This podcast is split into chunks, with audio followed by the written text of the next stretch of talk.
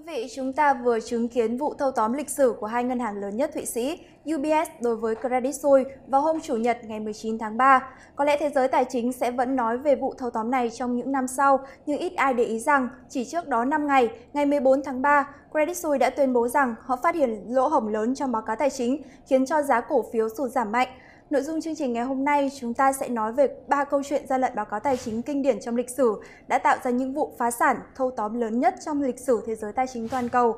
Đó là ba câu chuyện của Enron vào năm 2002, Lehman Brothers vào năm 2008, Credit Suisse vào năm nay năm 2023.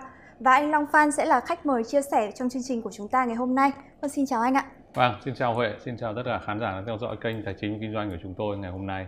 Một chương trình mà tôi nghĩ rằng là sẽ rất nhiều người quan tâm bởi vì ở thời điểm này, vào thời điểm cuối tháng 3 này thì à, à, các cái doanh nghiệp niêm yết sẽ phải công bố báo cáo tài chính à, được kiểm toán và có lẽ sẽ có rất nhiều các cái ngạc nhiên đối với giới đầu tư, đúng không ạ? Dạ vâng, câu hỏi đầu tiên thì có lẽ là anh Long có thể chia sẻ về những câu chuyện gian lận báo cáo tài chính nổi tiếng được không ạ?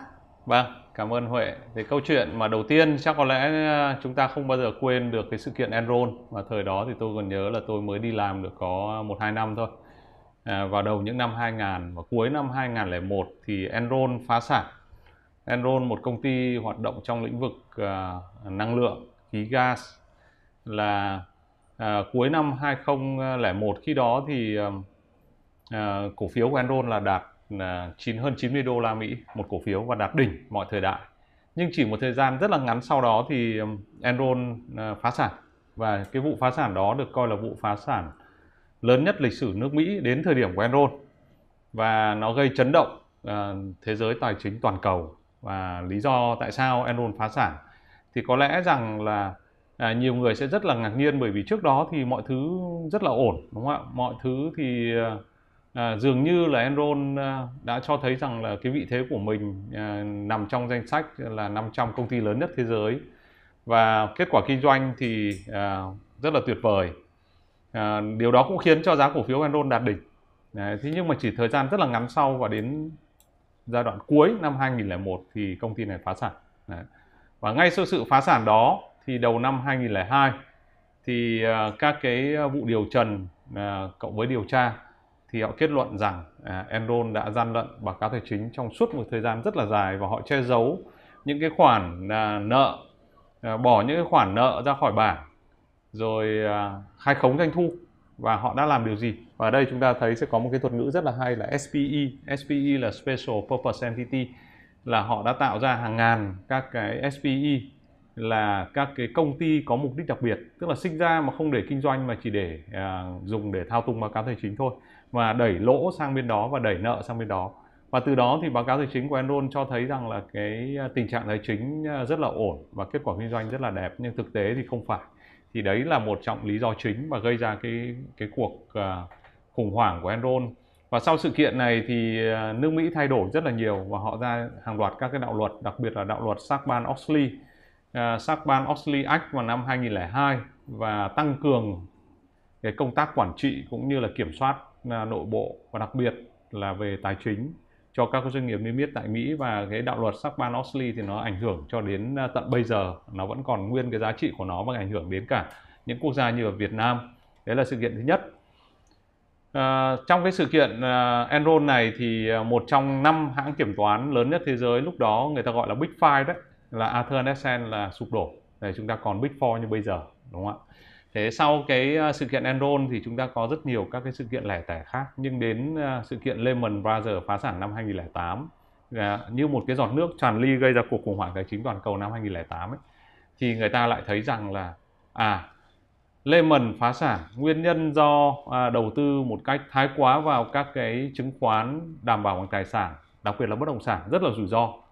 À, nhưng à, khi điều tra thì người ta nhận thấy một điều rằng là à, đằng sau cái thương vụ phá sản đó à, cái vụ phá sản lịch sử đó gây ra cuộc khủng hoảng tài chính toàn cầu đó thì Lehman đã sử dụng cái kỹ thuật có tên gọi là Repo 105 đây đây là sự kiện của Lehman. Repo 105 để làm đẹp báo cáo tài chính. Và cụ thể ở đây là che giấu cái tình trạng thanh khoản tồi tệ của mình. Và chúng ta biết rằng là mọi công ty khi mà phá sản hay là sụp đổ hay là bị thâu tóm thì à, cái nguyên nhân à, duy nhất được được cho là cái uh, trên báo cáo tài chính đó chính là cái thanh khoản. Thanh khoản tức là cái khả năng thanh toán của uh, các công ty cũng như là ngân hàng. Cụ thể đây là Lehman Brothers thì rất là tệ hại. Thế nhưng là uh, Lehman sử dụng cái repo 105 này. Uh, repo tức là bán tái mua đấy. Họ bán các cái tài sản tài chính và sau đó thì mua lại sau vài ngày để tài trợ cho những cái uh, các cái hoạt động uh, thu chi và những cái tài sản xấu của mình thì à, uh, Lehman sử dụng cái um, nghiệp vụ repo 105 này ở cái quý cuối cùng tức là quý 3 năm 2008 cái giá trị của uh, repo 105 lên đến hơn 50 tỷ đô.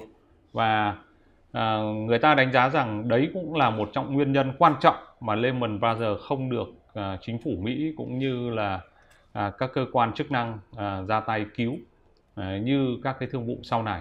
Thì đấy là câu chuyện của Lehman và đương nhiên câu chuyện của Lehman nó gây ra à, rất nhiều các cái ý kiến khác nhau và tranh cãi cho đến tận bây giờ đúng không ạ? Khi mà à, 15 năm sau cái sự kiện của Lehman năm 2008 thì bước vào cái giai đoạn 2023 này thì chúng ta thấy rằng là thế giới lại quay trở lại những vấn đề của câu chuyện của ngân hàng Đấy, và đằng sau đó chính là báo cáo tài chính.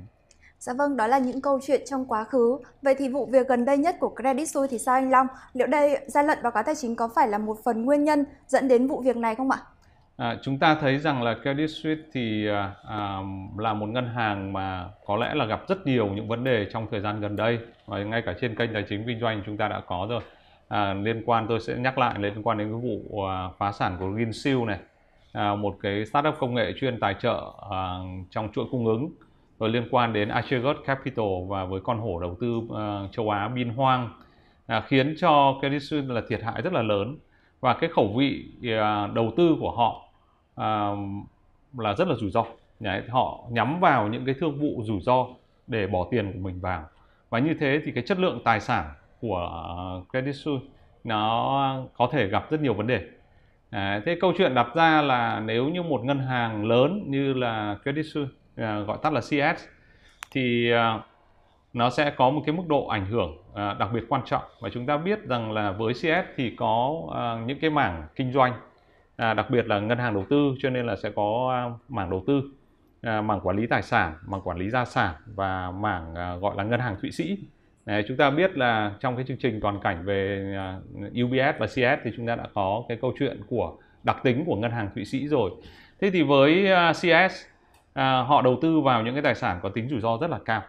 Thế nhưng mà cách đây à, cách cái thời điểm mà họ bị thâu tóm mà vào ngày 19 tháng 3 tức là vào ngày 15 À, 14 tháng 3 năm ngày trước đó thì chính bản thân CS công bố ra thị trường rằng là họ phát hiện ra một cái lỗ hổng à, nghiêm trọng ở trên quy trình báo cáo tài chính Đấy, và trong đó thì CEO của à, uh, CS đã nói rằng đã tuyên bố rằng là ông rất là ngạc nhiên với những cái con số này và à, cái lời khẳng định của CEO của CS đó là cái tài sản của CS đã bị định giá quá cao Đấy.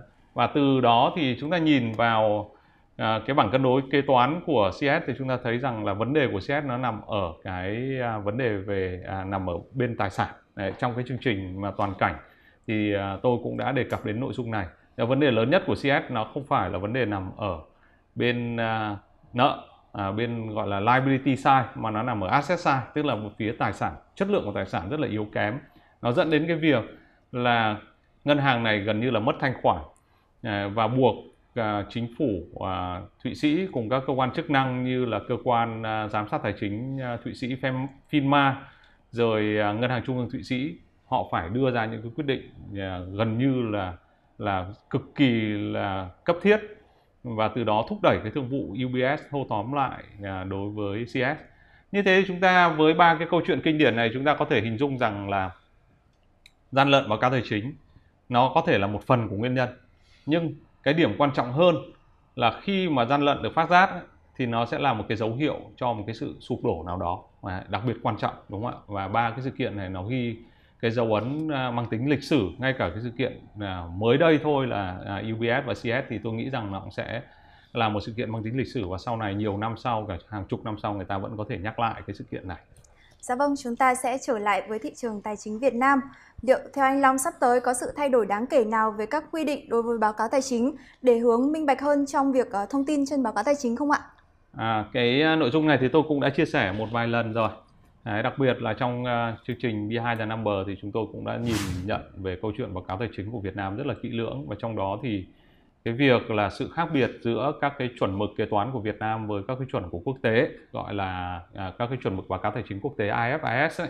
IFRS là viết tắt của International Financial Reporting Standard thì à, cái sự khác biệt nó khá là lớn và thực tế ở trên thị trường Việt Nam thì chính cái sự khác biệt này nó đã ảnh hưởng rất là lớn đến cái chất lượng thông tin báo cáo tài chính Đấy, vừa tuần vừa rồi thì tôi có làm việc với một à, ngân hàng nước ngoài à, ở trong thành phố Hồ Chí Minh và à, các cái bạn à, chuyên gia đến từ nước ngoài thì à, tôi đã phải làm rất là kỹ cái việc là cái sự khác biệt giữa của Việt Nam với của quốc tế như thế nào để họ ra các cái quy định cho vay, các quy định đầu tư cũng như là các quy định liên quan đến à, cái nguồn tài chính à, cho các cái à, tập đoàn lớn tại Việt Nam. Thế thì tôi có thể chia sẻ cái câu hỏi của Huệ rằng là Việt Nam mình thì đã có quyết định số 345 và ngày à, ngày tôi không nhớ chính xác nhưng mà mà đúng vào ngày 8 tháng 3 năm 2021 thì cái quyết định này là quyết định mà ban hành cái lộ trình à, áp dụng chuẩn mực báo cáo tài chính quốc tế AFS tại Việt Nam. Đấy, và ở đây tôi có thể chia sẻ với mọi người rằng là ở đây chúng ta có hai giai đoạn này. Giai đoạn 1 là từ 2022 cho đến 2025 thì chúng ta đang ở giai đoạn 1 Đấy, giai đoạn này thì các cái tập đoàn nào muốn áp dụng theo báo cáo theo chuẩn quốc tế thì có thể đăng ký áp dụng một cách tự nguyện. Đó áp dụng một cách tự nguyện. Chúng ta sẽ chia thành báo cáo tài chính hợp nhất này báo cáo tài chính riêng này và một số lưu ý. Thế thì những cái công ty mà thuộc đối tượng thì chúng ta sẽ thấy những cái tập đoàn kinh tế nhà nước này những công ty uh, niêm yết rồi những công ty đại chúng chưa niêm yết nhưng mà đại chúng quy mô lớn và những công ty mẹ khác. Thì đối với báo cáo tài chính hợp nhất thì chúng ta sẽ có thể tự nguyện áp dụng. Thế nhưng bắt đầu kể từ năm 2025 trở đi tức là giai đoạn 2 theo cái quyết định 345 này của Bộ Tài chính thì những công ty sau đây với báo cáo tài chính hợp nhất sẽ bắt buộc phải áp dụng theo chuẩn báo cáo tài chính quốc tế. Đó là công ty mẹ của tập đoàn kinh tế nhà nước, công ty mẹ của công ty niêm yết, công ty đại chúng quy mô lớn là công ty mẹ chưa niêm yết và công ty mẹ quy mô lớn khác thì tất cả các báo cáo tài chính hợp nhất là cái báo cáo mà chúng ta quan tâm nhất thì sẽ phải áp dụng theo chuẩn báo cáo tài chính quốc tế. Thế còn riêng báo cáo tài chính riêng thì họ sẽ um, xem xét xem là à, liệu chăng có áp dụng hay không bởi cái điểm rất là trọng yếu ở đây đó là báo cáo tài chính riêng ấy thì nó liên quan đến vấn đề về thuế thu thuế. Cho nên là là có thể là sẽ áp dụng sau. Đấy, đấy là cái mà chúng ta có thể thấy. Đấy, thế thì à, với cái lộ trình như vậy thì đến năm 2025 thì chúng ta hy vọng rằng là các cái chuẩn quốc tế sẽ được áp dụng tại Việt Nam và cái chất lượng thông tin trên báo cáo tài chính của thị trường Việt Nam nó sẽ à, tốt hơn. Dạ vâng, có thể thấy là báo cáo tài chính là một công cụ cực kỳ quan trọng đối với bất kỳ một nhà đầu tư nào đúng không anh Long Phan? Vậy một câu hỏi mà có lẽ là rất nhiều quý vị khán giả cũng như nhà đầu tư đặt ra đó là những điểm nào cần lưu ý đối với báo cáo tài chính doanh nghiệp niêm yết hiện tại với anh Long? À, câu chuyện mà chúng ta nhìn thì chúng ta sẽ nhìn vào theo chuẩn quốc tế đi. Đấy, và nếu như mà đến 2025 ấy à, Huệ hình dung rằng là nếu như mà theo à, các cái chuẩn báo cáo tài chính quốc tế IFRS áp dụng tại Việt Nam thì thì sao? Đúng không ạ? Thì chúng ta có thể thấy rằng là đây. À, các công ty sẽ không lợi dụng cái gói ESOP một cách phi lý nữa. Hiện tại thì rất nhiều công ty là phát phát hành ESOP một cách vô tội vạ. Đấy. và tại sao lại như thế? Bởi vì khi áp dụng theo chuẩn quốc tế thì cái uh, gói ESOP này nó sẽ phải được định giá và nó ghi vào cái chi phí đặc biệt là chi phí lương của doanh nghiệp. Và như thế thì lợi nhuận nó sẽ giảm xuống. Hiện tại thì họ có thể phát hành cái gói ESOP có thể trị giá cả ngàn tỷ. Nếu mà trị giá cả ngàn tỷ mà chúng ta theo chuẩn quốc tế chúng ta ghi ngàn tỷ đó vào chi phí thì đương nhiên lợi nhuận họ giảm đi đi cả ngàn tỷ. Thế thì uh, uh, khi mà các cái chuẩn mực quốc tế được áp dụng thì rất nhiều các doanh nghiệp đang áp dụng uh, các cái uh, gọi là lợi dụng cái gói ESOP một cách phi lý thì họ sẽ sẽ gặp rất nhiều khó khăn họ sẽ không còn cái câu chuyện này nữa. Và thực tế thì những cái doanh nghiệp nào mà áp dụng cái gói ESOP phi lý thì trong khi mà thị trường nó ra vào giai đoạn khó khăn nền kinh tế giai đoạn khó khăn thì cái kết quả kinh doanh của họ cũng phản ánh một phần rất là quan trọng. Trong cái phần uh, mà trong cái cái cái nội dung mà các cái con số mà họ trình bày trên báo cáo tài chính chúng ta nhìn vào đó và chúng ta hiểu được là nó phản ánh cái kết quả kinh doanh như thế nào.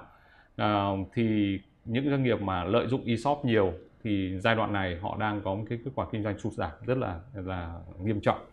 Đấy là cái uh, nội dung thứ nhất. Nội dung thứ hai tức là ừ, nội dung thứ hai chúng ta biết là câu chuyện của Lehman đó là họ sử dụng uh, repo 105 repo 105 là bán tái mua. Đấy thế thì ở Việt Nam mình có một cái giao dịch khá là phổ biến đó là bán tái thuê. Đấy. Thế là bán tái mua của Lemon và bán tái thuê thì bản chất nó là nghiệp vụ đi vay nhưng mà hiện tại theo các cái chuẩn mực Việt Nam thì vẫn còn có cái cách để lách để họ ghi thậm chí là bán tái thuê họ ghi vào doanh thu. Đấy, và thực tế rằng là à, cái à, cái nghiệp vụ bán tái thuê này thì trong uh, chương trình uh, uh, phát hiện gian lận báo cáo tài chính uh, B2 number thì chúng tôi cũng đã uh, làm cực kỳ kỹ lưỡng từng ngóc ngách từng chỗ một để chúng ta có thể hiểu được về cái chuyện là nghiệp vụ bán tái thuê như thế nào. Thì nếu như mà áp dụng theo chuẩn quốc tế thì đương nhiên chúng ta sẽ không có chuyện là bán tái thuê ghi vào doanh thu được. Đấy đấy là cái điểm mà à, rất là trọng yếu bây giờ.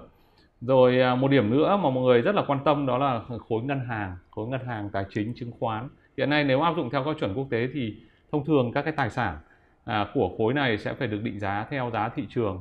Đấy, và đặc biệt là cái chuẩn mực à, IFRS số 9 thì khối ngân hàng sẽ phải định giá theo thị trường. Hiện nay chúng ta thấy rằng là vấn đề về trái phiếu đúng không ạ là một vấn đề lớn.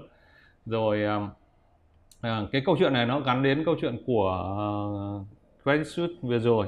Đấy, thế nếu như mà họ à, cho rằng là chính bản thân họ đã định giá cái tài sản một cách quá cao có nghĩa rằng họ đang không à, thực sự tuân thủ các cái chuẩn mực quốc tế về báo cáo tài chính thì đấy là những cái điểm mà chúng ta thấy rằng là nếu như mà áp dụng theo chuẩn của uh, quốc tế và Việt Nam uh, sớm ngày nào thì chúng ta sẽ có những cái sự thay đổi rất lớn ở trên hệ thống báo cáo tài chính của các doanh nghiệp. Và nó cũng phản ánh cái ờ, cái uh, những cái um, điểm ẩn đằng sau những cái mong muốn của chủ doanh nghiệp rồi những cái ý đồ của uh, lãnh đạo các doanh nghiệp. Ngoài ra thì uh, chúng ta thấy một cái điểm nữa đó là cái chất lượng à, lợi nhuận ở trên báo cáo tài chính của các doanh nghiệp Việt Nam nó cũng sẽ có một sự thay đổi lớn. À, nếu chúng ta à, vận dụng tốt hơn các cái chuẩn quốc tế. À, chúng ta thấy à, trong à, hai ba năm vừa rồi thì rất nhiều doanh nghiệp là ghi lợi nhuận. Doanh nghiệp không có lợi nhuận nhưng mà họ ghi lợi nhuận bằng cách là đánh giá lại hàng tồn kho. Đó, họ cứ ghi đánh giá lại hàng tồn kho lên và họ book những con số lợi nhuận. Nhưng thực ra thì họ không có cái lợi nhuận đó. Và đặc biệt là tiền không có và khiến cho thanh khoản của họ vô cùng khó khăn nhất là trong giai đoạn này rồi à, những khoản như lợi nhuận thanh lý công ty con lợi nhuận bán cho công ty sân sau. Đấy bán công ty sân sau tức là bán cho SPE đấy. Chúng ta sẽ thấy nó giống như của Enron nó không khác gì. Đấy. lợi nhuận đến từ giao dịch thâu tóm đánh giá lại này. À, đầu tư của công ty sân sau cũng là SPE này. Rồi à, từ các cái dự án xây dựng cơ bản rồi trả trước vân vân. Thì tất cả những cái cái khoản mục mà à, chi tiết thì chúng ta thấy rằng là trên báo cáo tài chính nó phản ánh à, nếu chúng ta hiểu những con số đó thì chúng ta hiểu được cái chất lượng của cái lợi nhuận công ty này. À, chất lượng lợi nhuận nghĩa là gì? Nghĩa là thực sự lợi nhuận đấy có thật hay không có bền vững hay không? Trong tương lai trong sắp tới thì liệu chăng rằng là à, cái lợi nhuận đấy nó còn phát sinh à, hay không?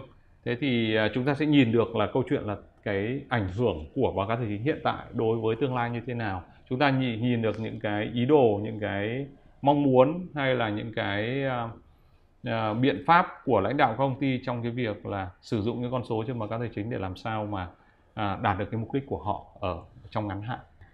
Vâng, cảm ơn phần chia sẻ của anh Long rất nhiều khi mà chúng ta đang ở trong một thời điểm rất là quan trọng ở cuối tháng 3 và đầu tháng 4 là thời kỳ cao điểm của doanh nghiệp công bố báo cáo kiểm toán năm 2022 và dần phát hành báo cáo tài chính quý 1 năm 2023 đúng không anh Long?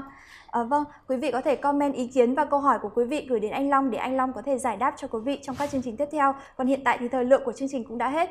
Còn bây giờ xin kính chào và hẹn gặp lại trong các chương trình tiếp theo.